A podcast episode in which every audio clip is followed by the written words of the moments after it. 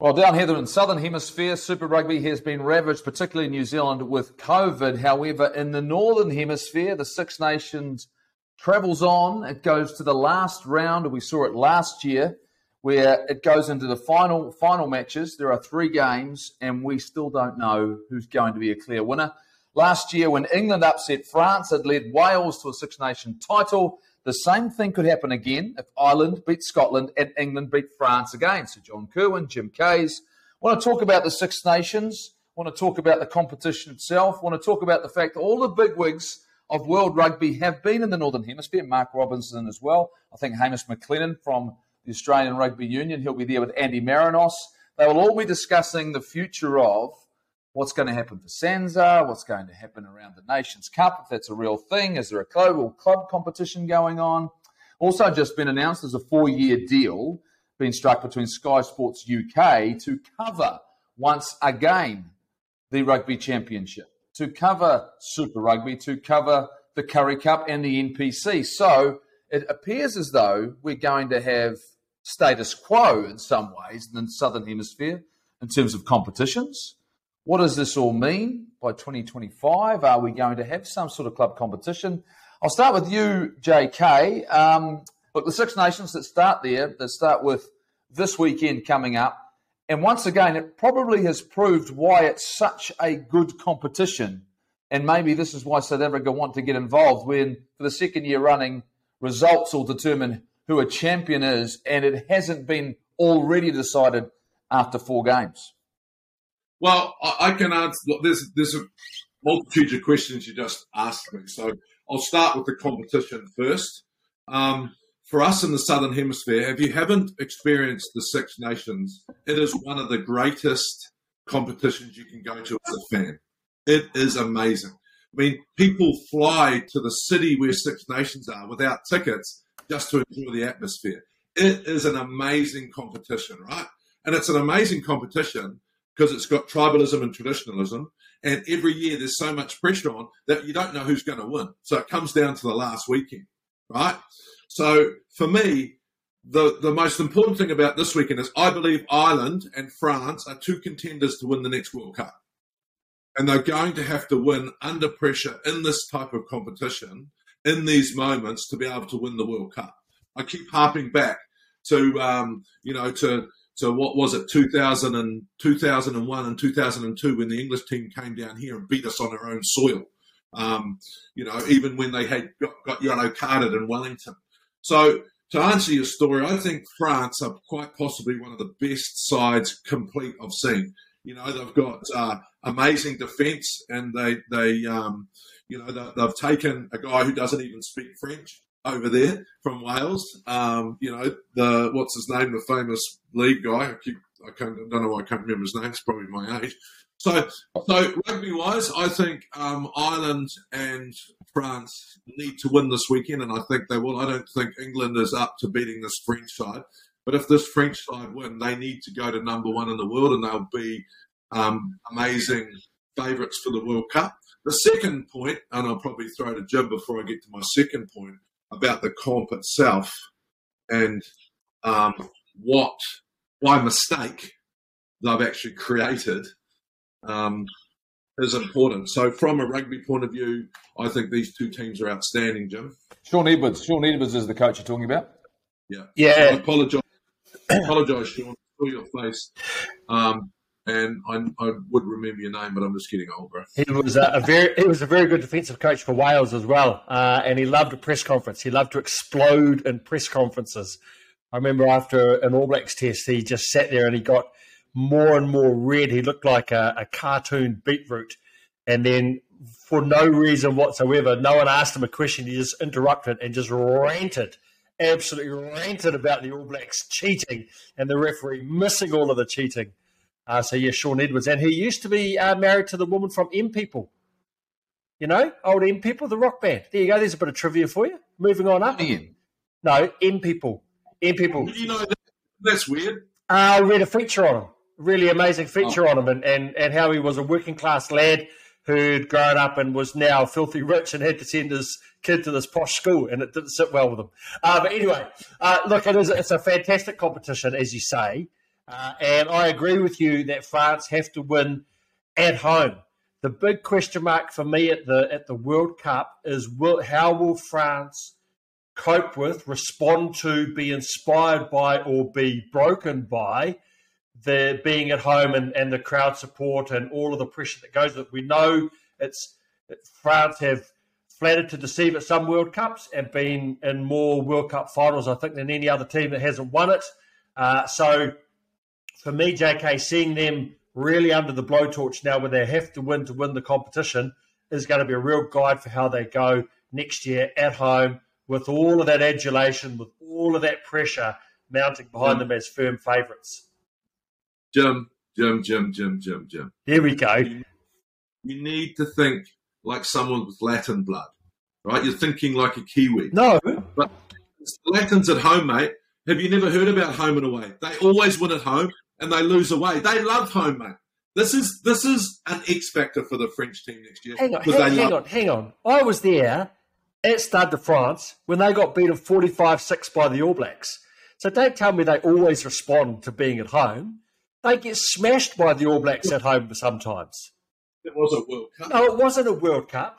But what I'm saying is this will be an indicator as to whether this young French team can cope with the pressure of being favourites at home because they'll be favourites against England and they'll be favourites going into the World Cup. Look what happened to yeah. Ireland when they were favourites at the last World Cup. Yeah, but this I think is is almost the perfect storm if you're France because you're getting the right right tests along the way, the right learning opportunities as a team the pressure of performing at home, and expectations are that this is a winner take all result for them, given the fact we expect Ireland, though, to get over Scotland. And Scotland are not to be underestimated. But there's some things we can take for granted. To your point, JK, to me, this discussion is as much about the competition, about obviously, clearly, why South Africa feel as though they would love to be a part of this competition, given the nature. Uh, and, and I'm not saying that's the right thing to do. But the fact they keep they keep talking about it, but we've seen that this, like you say, this four year deal has been struck. So clearly, SANZAAR in itself is still working together. Argentina, New Zealand, uh, Australia, and South Africa. But JK, and, and we've talked about this, and we keep talking about this. Is it time for us? We need to create our own Six Nations because let's be clear, Italy have never have they ever been in a position to not to win the Six Nations? No, they haven't. They've never been in the positions to win it. So them no, being we, in it is still important, right?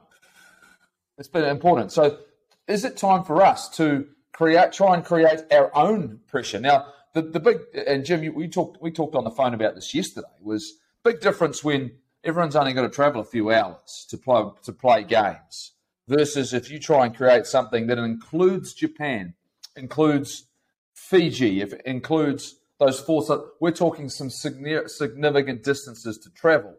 But maybe is it time we maybe explore this? And will this Nations Cup idea almost force that upon the, the countries to go out and go, you know what, we need to explore this because there's going to be a series of qualifying games if you're going to go to a Nations Cup. This is something they've mooted in between World Cup years in that middle year. So, you know, I look at it as do we need to expand that further? Does it put more pressure. You talk about pressure.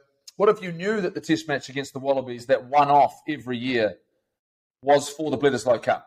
And it was each year you're alternating home and away, because that's significant as well. Let, let, me, let me just tell you something that I believe. South Africa are going to the Northern Hemisphere for the wrong reasons. It's called money. Right? The Six Nations by default is the greatest competition in the world because if you're going 100 years, it's always in the same window. People love it. You get to you get to support your nation. You get to fly to Scotland and do that, right? So South Africa going north is only for money. It's the wrong reasons. Do not break the competition up. I believe in having a second tier and a play in and play out so that Romania and those guys can get up there. But my my trouble is we're doing things for money a lot. For example, why the hell do we play Aussie three times? Let's our Six Nations is Fiji, Japan, Australia, Argentina, New Zealand, South Africa. You play each other round robin like the Six Nations, and we're done. We're done. Stop making up shit to make money. The third game against Aussie is about money, and no one cares about it because we've already got the Bledisloe Cup. A one off, man, I'm thinking a one off, you know, the Aussies can get up and beat us on a one off. So we are, we are looking at the game, I believe, strategically wrong. We are looking at it about where the money is and how we can make money to sustain a game that I don't think has still sorted out the pathway to wealth, right? So the only other thing I'm, I'm worried about is if we keep adding national games, like three games against Aussie, this game on the way to Europe because we need to make money, what happens is the players get tired, everyone gets a bit disillusioned, there's nothing on them. We need to also have a pathway like the UEFA Cup. So last night, I'm sitting back with a very, very good bottle of red wine, by the way, um, with a whole bunch of Italians, and we're talking about how much money there is in the in the in the European Championship UEFA Cup. So Paris Saint Germain, right? If they qualify and if they make the the the the final and win the UEFA Cup, they get sixty million dollars. Right? That's a club competition. We don't have anything under our national team to create money. That's our problem. So all the national teams are, are money grabbing because they've got to support the rest of the game. Let's also have a competition underneath that where the Super Rugby teams can play, Saracens can play that. I don't know how we do that, but we're not creating enough money. In Europe, the clubs. You just said that, that everything was orientated around money, and now you're saying that we're not doing enough to create money. Which one do you want them to do? No, I'm saying to you, if you listen, Jim, that we are making decisions at the national level to create money to support the losing of money of the rest of the teams. Right? The the Blues lose money. If you play, win the Super Rugby, you don't get nothing. You get a hundred grand. Like there is no structure. It's all national centric. Now, money is an equals, right? If you have great competition, if you have tribalism and traditionalism, if you have things that people want to go to, the result is more sponsorship money, more crowds, blah, blah, blah. What's happening in our country at Super Rugby level? It's going backwards. So money is an equals. We all need money. I get that. But you don't make a decision around money. That's what the point I'm trying to make.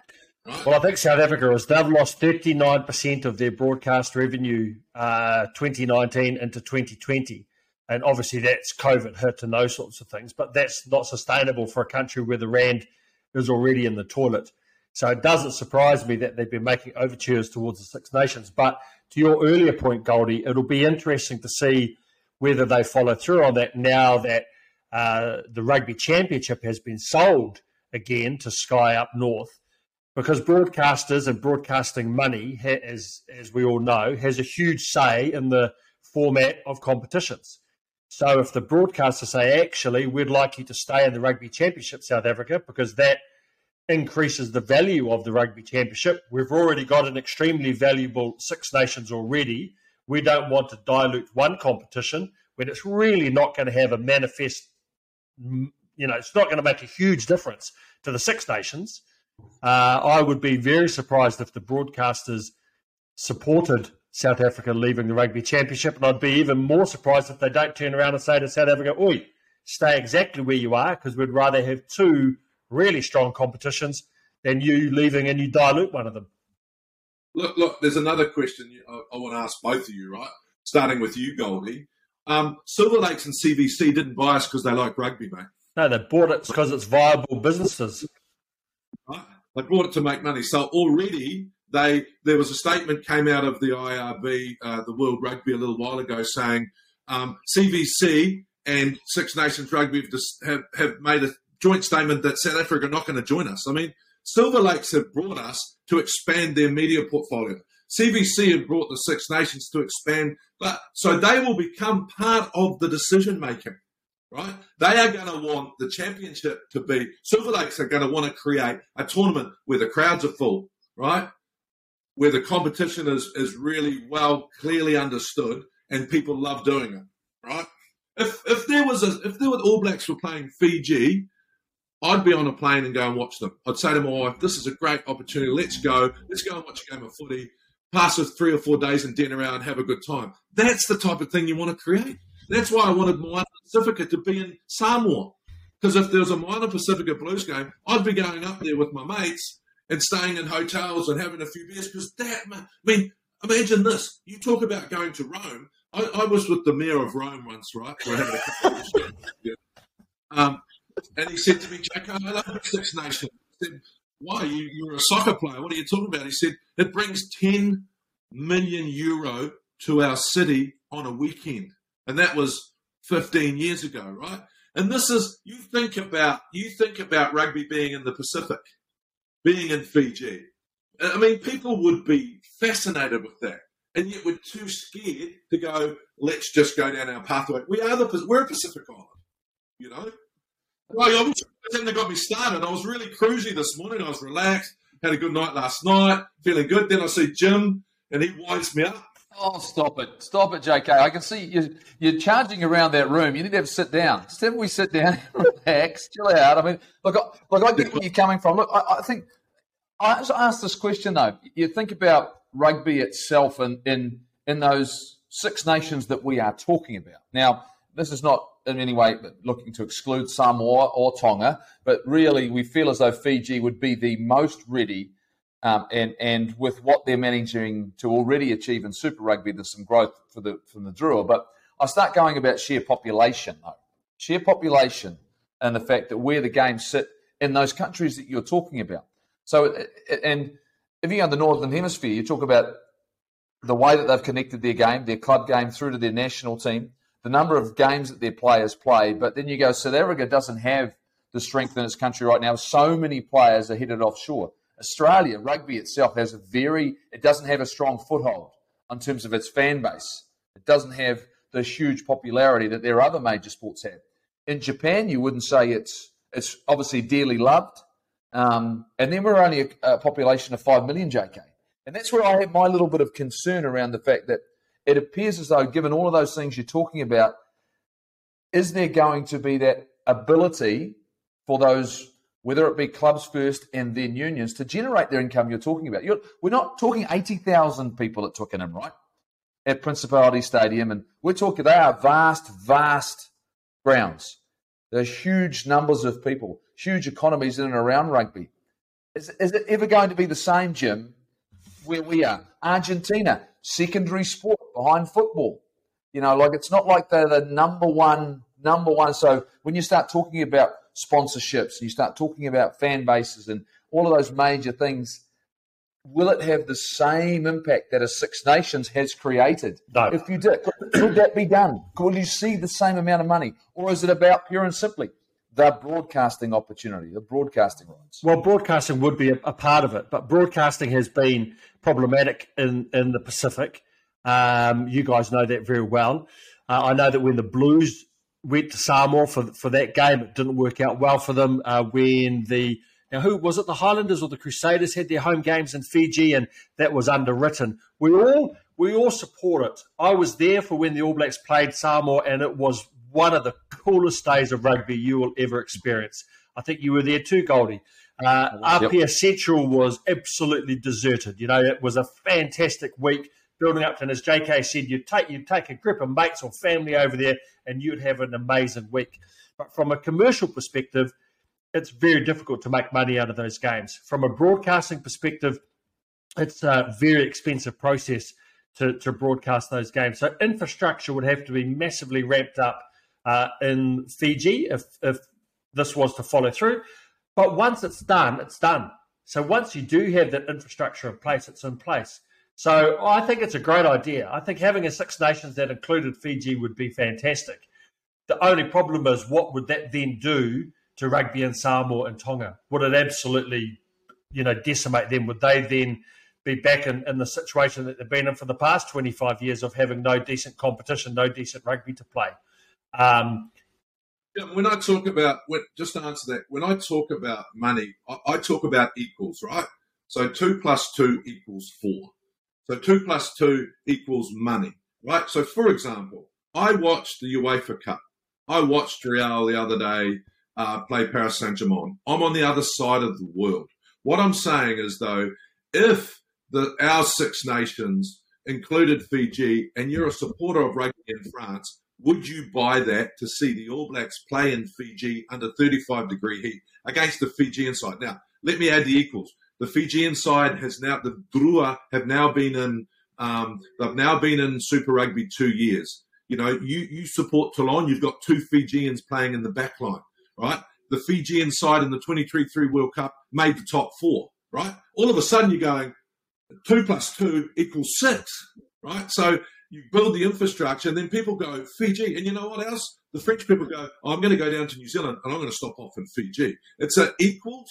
So when I talk about strategy, you've got to go, we, we know there's only 500,000 or 1,000 million people, whatever there is in Fiji. I don't know the numbers and we know that it's not financially viable. But as a story and as a product we're selling, man, that makes that resonates with me.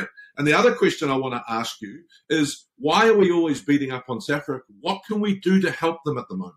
What can we do to help them stay in our competition and feel loved and try and solve some of their problems? How can we do that? Well, we just kicked them out. New Zealand Rugby Union kicked them out, didn't they? Look, back to Fiji. I, I totally agree. Totally 100% agree. And, and I mean, I don't think you'd find a, a rugby journalist in New Zealand for the last 30 years hasn't been prattling on about how it's been, the Pacific has been done a disservice. So, yeah, absolutely, we need to include them in the, in the competition. Absolutely. In terms of South Africa, there's a lot, there's an incinerated bridge that needs to be rebuilt between New Zealand rugby and South African rugby. Uh, it's probably in a, is it worse or, or just as bad as the incinerated bridge that there is across the Tasman? Uh, I think both of those countries need to be helped. Australian rugby needs to be helped. Our game is too small for decent teams to fall out the back door. Now, I'm not saying that's happening with South Africa or with the Wallabies, but at a club level it is. I remember interviewing Brendan Nel, a South African journalist, about four or five years ago, and he said to me there were 350 Super Rugby players not playing in South Africa. 350. So somehow we, we, we need to we need to get back to playing them on a more regular basis. I think it's a pity that South Africa is not involved in Super Rugby. It wasn't always the most attractive rugby, but it provided a different style of rugby for our players to play. And and I think over time we'll see an impact on the All Blacks if we continue to not play the South Africans on a regular basis. I'm sorry to harp on about this, but we need the UEFA Cup model. They need to play their Currie Cup. We need to play our rugby Aotearoa and we can add. And then we need, after five weeks, and the thing needs to go all season, we need to break into pools and we need to have an African pool with a New Zealand pool with a Fijian pool, right? We need to do that because it's the only way we can do it logistically like if you think about Super Rugby for a South African side, Super Rugby bleeds money. It's a cost, right? So the first thing you do in a business when you look at something, you look at your biggest costs, right? And Super Rugby, what would be the use in winning it if you're a South African side? Is there a million dollar purse up? Is there? Do I get any television rights? Now I don't know how they work in in South Africa. But SANZAAR need to start covering up some of these television rights and giving them to the franchises so they can start building a business. And then they need to give them a competition where they can sell that business. Until we do that, we're, we're going to be going around in the same circles. And the South African rugby union is going to go, we've got 620 players overseas, by the way. But they're going to go, well, actually, we can't retain them. And for me to send the Stormers around the world, because you've got to remember, for New Zealanders, we travel once. They go away for six weeks during Super Rugby to play in play in the Super Cup. Super Rugby, it's just like ridiculous. Yeah. So you, if we all sat round and actually organised this properly, where they play the Currie Cup, we play Rugby Aotearoa, that we couldn't organise a tournament that was really cool to follow and a little bit simpler than travelling around the world on a plane. Yeah, but I think that's one of the reasons that you know that Super Rugby in itself, you know, the, the cost of going between South Africa, Argentina, yeah, they were prohibitive. They were in, it was an incredibly expensive um, process. But the trouble that I, I, see with with some of the things that we're dealing with is the international windows aren't clear enough, and they're not creating, I don't think, any interest in the game. That's why I think the Nations Cup is actually a really good idea. And, and I know, JK, you go on about okay, you know. We, we, we continue to focus very heavily on the test match game, right? But the test match revenue for the All Blacks is so significant. We haven't found a way, yet we haven't created this competition. We've tried to expand. What we've got at the moment is with, there's no doubt that there's there's an element of interest. The diehards are still there. But the fact of the matter is we're going to need more than that, I believe, to bring people back to the stadiums. not just to watch on television. It's the ones to bring them back to the stadiums, to bring the interest of, you know, if you do it just in New Zealand, is that enough? Is that enough competition with what we've even created with this Trans Tasman to bring people back to the grounds, which is what you'll travel for? You don't travel for to watch it on TV. You travel to go to the event. Well, right now the event doesn't live up to it. The event that, like you say, the hype doesn't live up to it. You know, the fact that if the best Jap- Japanese team comes down to play the Blues, is that going to create enough hype? Is there enough of an event surrounding it? I think that's one of the biggest challenges we have right now. And the other side of it is this international window thing about the players have to be available. And until World Rugby gets a handle of the fact that the very best Fijians, the very best Tongans, they've made that decision allowing players to come back and switch countries, I think, which is great after a, a stand down period gives those those teams to strengthen with some more experienced players. But I think it's a significant part of it. I think a lot of this should fall well and truly. We've had Bill Beaumont on the breakdown before. Uh, falls with them, right? If they can't get those windows under control, if they can't create something which is going to generate some interest, I, am not sure. I'm not sure the direction that we go, Jim. I really, I really don't know because it starts. We've always said it starts from the very, very top, right? Whether it be laws, structures of competitions, it starts from the very, very top. Um, can can we in New Zealand, can New Zealand rugby and Silver Lake, um, when they get on board, which is inevitable, you feel, can they change the course? Look, we, we need a revolution in rugby because at the moment we are a, a professional game that still behaves like it's like it's amateur. So one of the great stories in any sport that you that both of you follow in Europe and America is transfers we don't even have any interest in talking about that in New Zealand. Beauden Barrett wants to go to the Blues. We have Andrew Hall from the Blues saying, I'll only talk about players who are contracted to the Blues. Dead story. If that was happening in basketball, if that was happening in football in Europe, it'd be a huge, huge story. So that's one thing. We need to pull our heads out of the sand and get with it and realise that stories, that interest in rugby isn't just around what happens out on the field. I, after talking with you guys last week, I rang one of the the uh, bosses of one of the uh, Super Rugby clubs to ask about apparel, about merchandise, because uh, when Ronaldo went to Man U, they paid his fees within a couple of days of selling merchandise. I was told by one of the CEOs that they make eight thousand dollars a year in royalties from merchandise from what they're paid from New Zealand Rugby. Eight thousand dollars. That is ridiculous. You know, that, that who was the model that wouldn't get out of bed for less than 10, for more, you know, less than ten thousand dollars? I mean, that, that's that's just crazy. So that needs to change. We need to have shirts that have got Beauden Barrett Blues number ten on the back of it and make him a superstar. But our Players Association won't allow that to happen. Then we go to the game. If you want punters to go to the game, they need to understand what's happening in the game. Everything needs to be broadcast in the stadium so that you know why penalties happen at the bottom of a ruck because we send people to our game and they don't understand what is happening in that game. Then we need to play our superstars all of the time, and we need to have seasons that make sense so that you can get excited about it. You know, can you imagine turning up and LeBron's not playing and you're paid to watch his team play? It's just we just need to, and New Zealand can do this on its own. New Zealand could start, could lead the way, could start talking about transfers, could start talking about a player's worth, could start promoting some of their players, could have the referee mic'd up to the stadium. We don't need Bill Beaumont to sanction that. New Zealand Rugby could sanction that. New Zealand Rugby could again be the leaders. We used to be the leaders. Who was the guy? Was it Lou Prime, JK, who suddenly brought rock and roll to Auckland Games and we had all this music blaring at Eden Park and, and, and it was a fun place to be. We need to revolutionise and reinvent the game and look at what's happening overseas and go, hang on, 80 minutes from whistle to whistle, that's important, but it's a very small part of what excites fans about the game. The, the and look, Jim, I think, and to answer your question um, around World Rugby, they are in charge of the national game, World Rugby, right? Now, what the real problem is, is SANZAAR right now is dis- dysfunctional. They act like the Kremlin, right? You can't get any information out. We're not transparent. We're not talking and helping each other as SANZAAR. I mean, there's a massive bust up last year.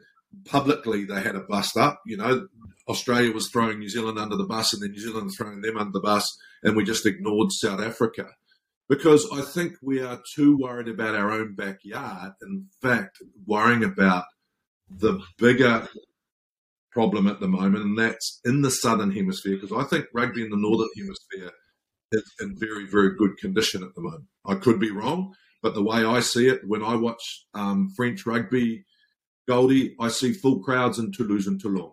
You know, I see this game that embraces foreigners. You know, it'd be very, very different if you said before, you said, would I go and watch Suntory play the Blues?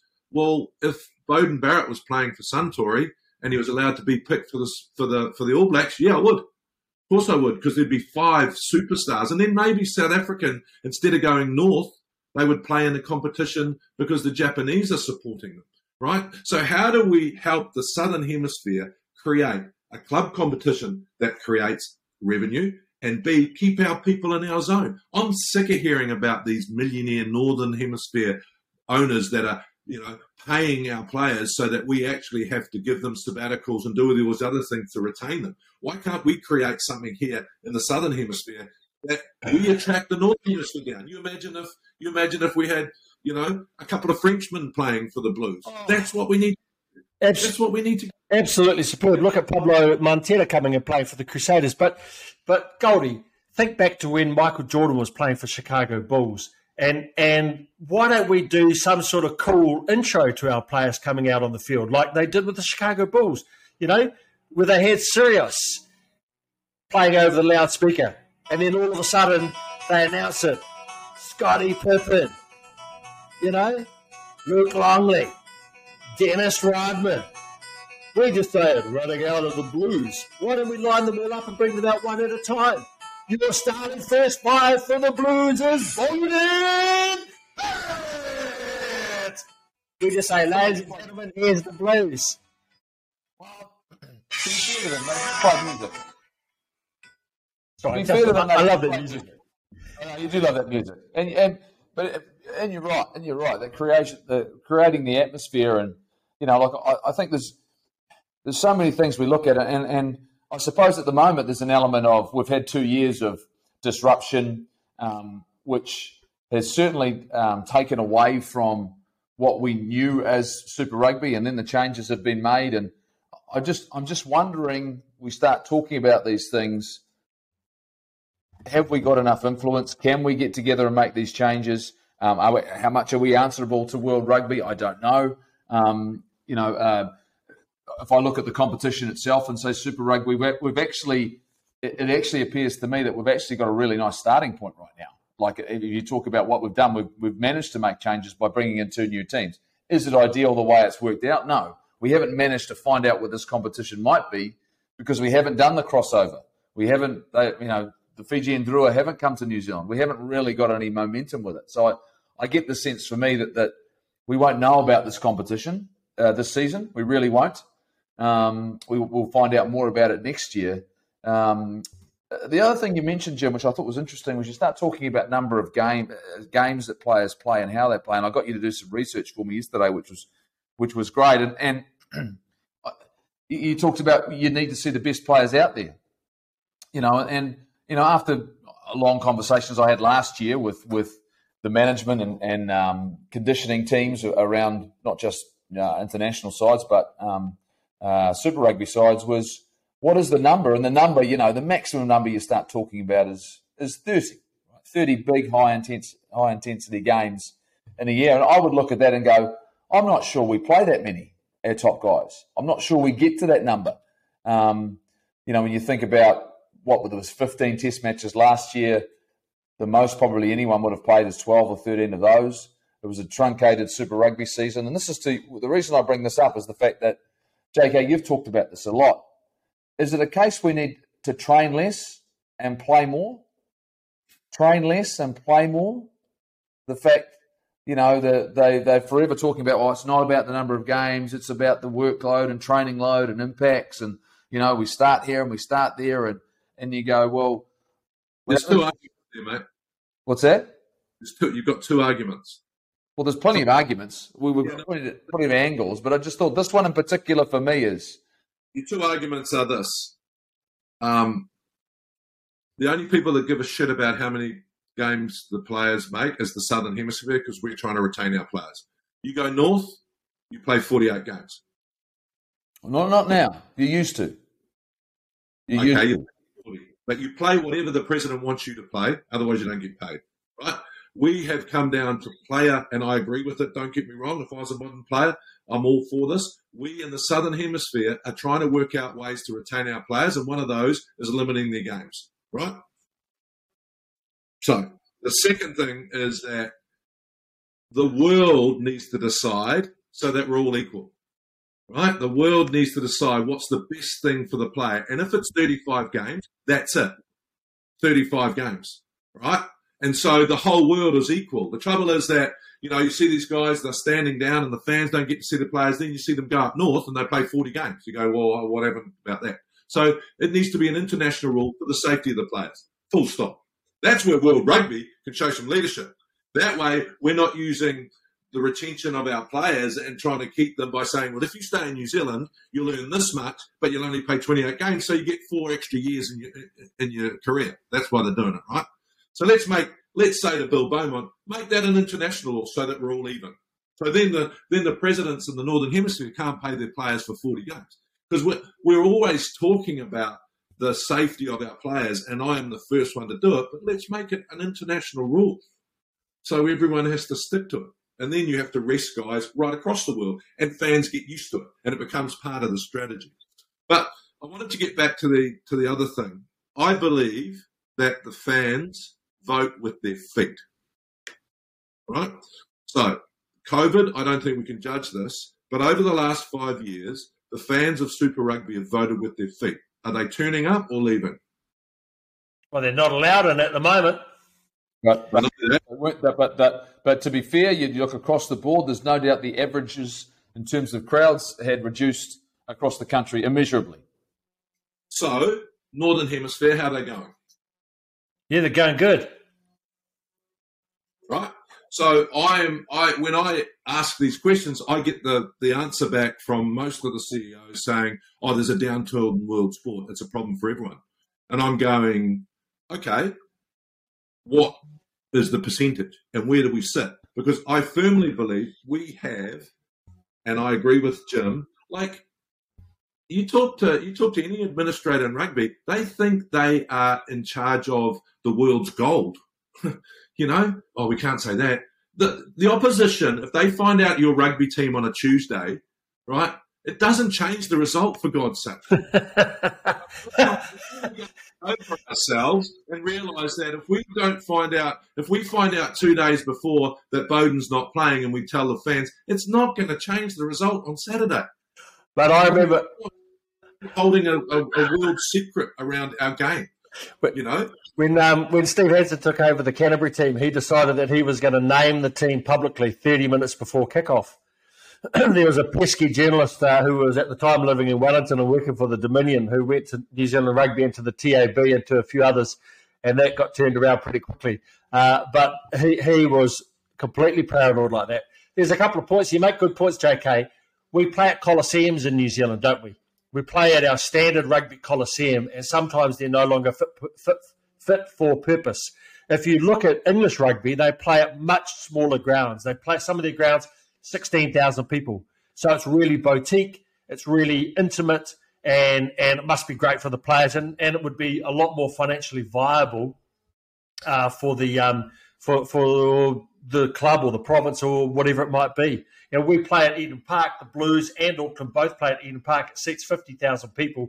I can't think of the last time it was sold out for either one of those two teams. Um, but you go back to, to if you want to get people into grounds, one way to do it, well, there's two things. You play exciting attacking footy and you have superstars in your team and you allow them to be superstars. And I'll crank on about it again. When the Hurricanes in 2000 went to the stadium, they had 15,000 season ticket holders and they averaged 27,500 to a game and they did not win the competition. But they played at a cool stadium and they played exciting attacking rugby and people wanted to get along and be part of the experience.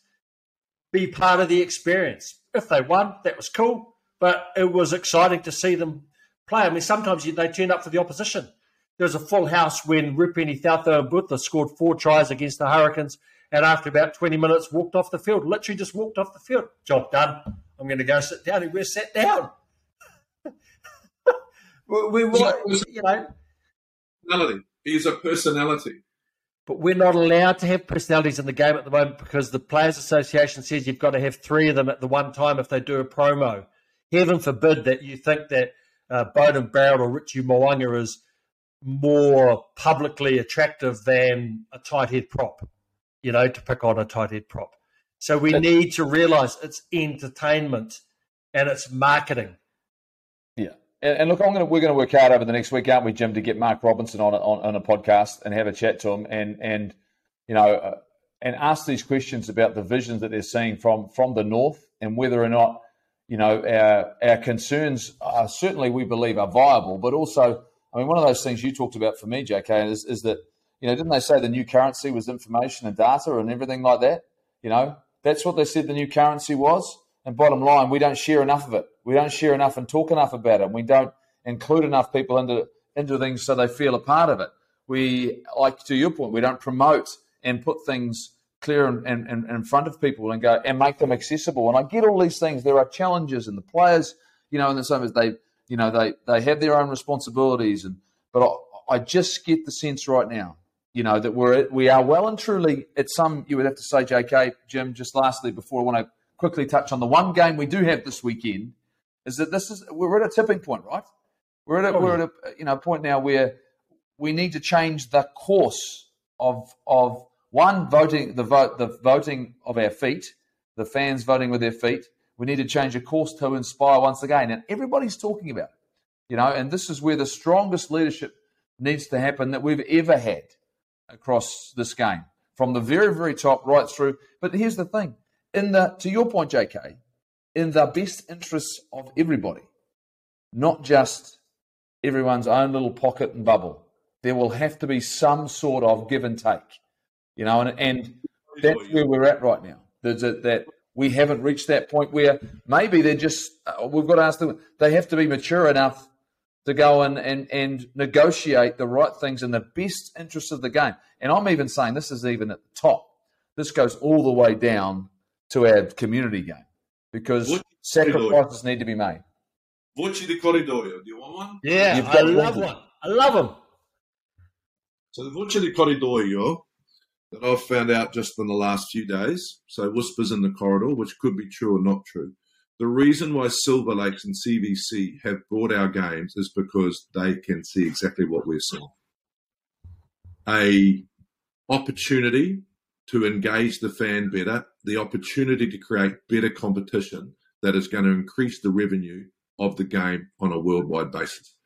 My only fear of that. So all the things we're talking about, Silver Lake have looked at it and gone, shit, look at the growth here. If we can engage the fans, like Jim said, if we can create something. The only fear I do have is we do need to create this second tier business model. And we need to decide on it very quick strategically, and we need to put it in place and leave it there for 20 years.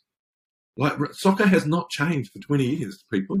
And so people know what's going on. They know exactly the date where the UEFA Cup final is. They know that it's going to be put round Europe. So they start booking, oh, it's going to be in Portugal next year. You know, people love the Six Nations because it's there. I mean, same with American sport. Everyone knows when the Super Bowl is. Everyone knows when the, the, you know when the playoffs are. You know, everyone's looking forward to the playoffs. I mean, the playoffs. I don't know. You're a basketball fan. I watched a bit of basketball the other day, and everyone's loving I mean, they talk about the Lakers because they're so shit and they've got a superstar side, and they're and they're wondering whether they're going to make the top eight. I mean, like, and then there's all this thing around it, Jim. Like you said, you know, LeBron James goes out the other day and he and he scores as many points as his age or something. I don't know, something like that. You know well, he scored he scored fifty, did it twice in a week. Yeah.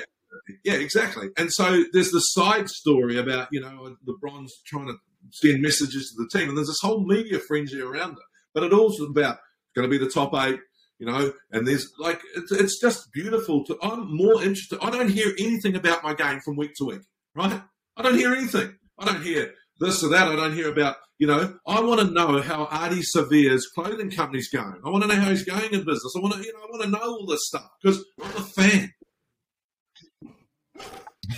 and my dog agrees with you. The dog agrees.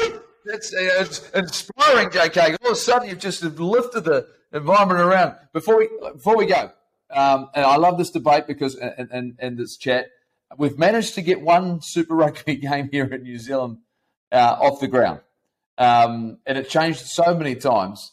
So Moana Pacifica are playing the Chiefs this week at Mount Smart Stadium. I've got that right, right? I've changed it so many times in my head. I'm thinking to myself, I am right. Their first So home all game. of a sudden, first home game Yep. at Mount Smart Stadium. Um, great for them. The Chiefs have still got um, some COVID in their environment, but they feel comfortable. They've got this game um, that they can play it.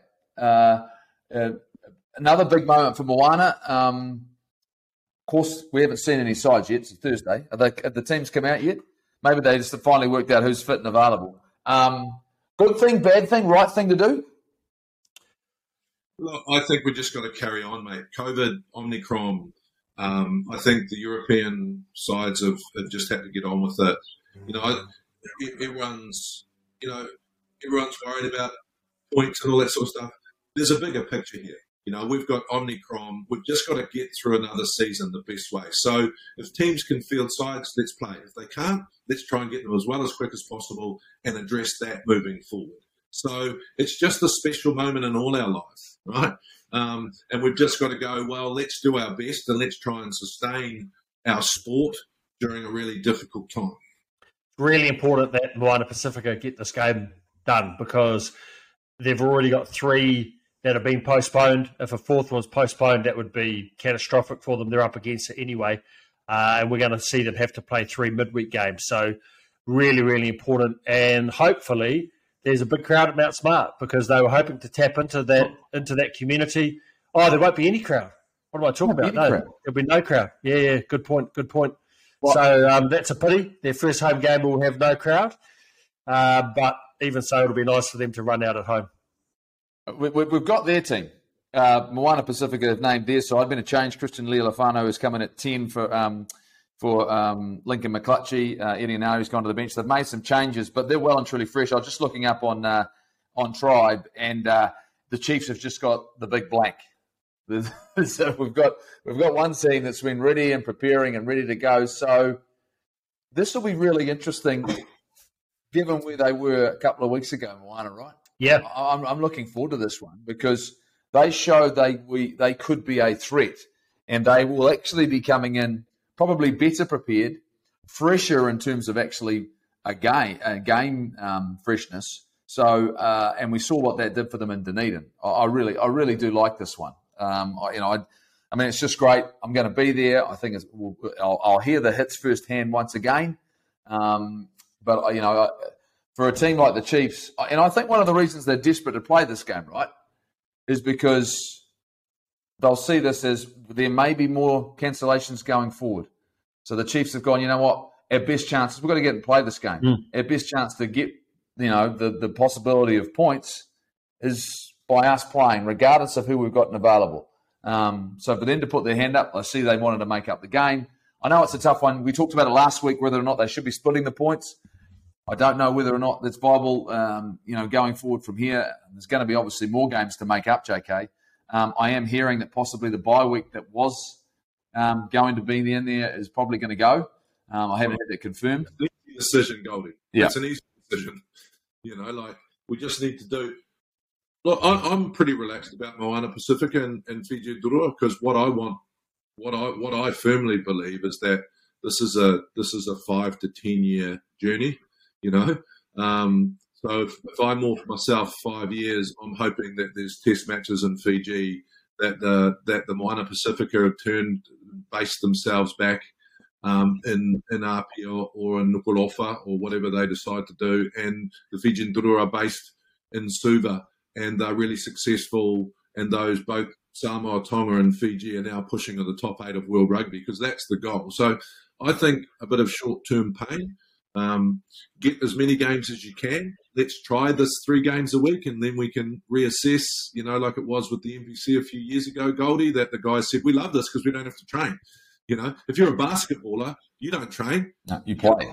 You play, right? If you're a soccer player, like my, my son, you know, he, he just played for a month and they played uh, Sunday, Wednesday, Sunday, Wednesday. Now, I know there's not the contact um, that we have in our game, but still, let's try, let's try that. Let's say we're going to have, you know, and you're not allowed to train. We're just going to play, you know, Saturday, Wednesday, Saturday for, for three weeks and see how it goes. Because Omicron, we're all making different sacrifices around our and remember we're talking about people's jobs okay so you know why why are why are people not putting up their their their, their um you know their team list because they are not fan centric they they could lose their jobs if they lose you know so it's a reality isn't it so often we talk about rugby and but there are the, the other side of the coin and i've been in this situation you know if you split your points and you're the Blues and you end up not making the playoffs because of it, people could lose their jobs. So there's a whole lot of complexity amongst it. So I think we need to take this season as we did last season. You know, no one's going to give us the respect of the Blues because we won a competition that they said wasn't really a competition. And this year's going to be the same until we get back to normal. So who cares? So if the Crusaders or the Chiefs win, or the or the Highlanders actually win a game, Goldie, you know, you keep reminding. So you've got to be careful, JK. You keep reminding people that it was half a competition last year. You've got to stop saying that. You you just got to just say. Well, the, the, criticisms are true. We still won the competition, but the reality is during COVID, you just got to go. Wow, no one can take that away from us. No. But this year will be the same. Whoever wins this one, it wasn't a real comp, and they can hold up the trophy, and it'll be the Blues are going to pro. But it doesn't really matter because the bigger issue is we are living through a pandemic, right? So yes. let's take this time to reset what I don't want to happen next year when we get back to normal is we haven't learned anything from this. Defending champs. I think that's Defending champs. I think that's us. I, I, do wish. I do hope that though the the teams, the the Fijian Drua are, are based in Nadi. Yeah, that'd be nice. I, I, yeah, yeah. Rather than don't get me wrong, I've enjoyed going to Suva, but Lautoka, let's upgrade that stadium there. Denarau would be very, very nice. Just a little wee drive up the road. Um, look, I'm looking forward to it. I'm looking forward to it, as it always. Another, I mean, there are, and, and I, I, tell you what, things are piquing my interest across the Tasman, which is, which is, you know, for me to say that is a big thing. Um, uh, uh, the Drua have got, uh, I think they've got the Force this weekend, and the Reds have got the Brumbies. So I think going to have a bit of a chat about that next week about where where their their, their competition is right now, because the Drua might get a, another win, and what you could see is you could see who is the real contender out of the Reds and Brumbies? It's in Canberra. It's in Canberra. JK, guess what, mate? You can just sit back and relax now. Put that hour behind you. But behind you, go back to the, you know, the calm. Oh, mate, that, that well and truly. That, that's Jim Kayes signing out. Signing off. Johnny! I just finish with one thing. Um, I love these conversations, and what I want more in rugby is I don't have the answers. I don't know what the answers are. I love listening to other people's opinions, but I think we need to have a stronger strategic discussion around our game, and then make some bring some fans into it. So, look, I, I, I get really passionate about this because I'm really concerned about the game, and I love the game. The game gave me everything. But I certainly don't think my opinions are right. And when we have these conversations, even though it is Germany and annoys the hell out of me, I go away and think about this stuff. And that's what I want to create. We've got to create discussion because I don't think our game is as healthy as it should be at the moment. Let's see if we can get uh, Mark Robinson on and find out what's happening in the Northern Hemisphere. Thanks, guys. Thanks, JK. Thanks, Jim. Talk next week.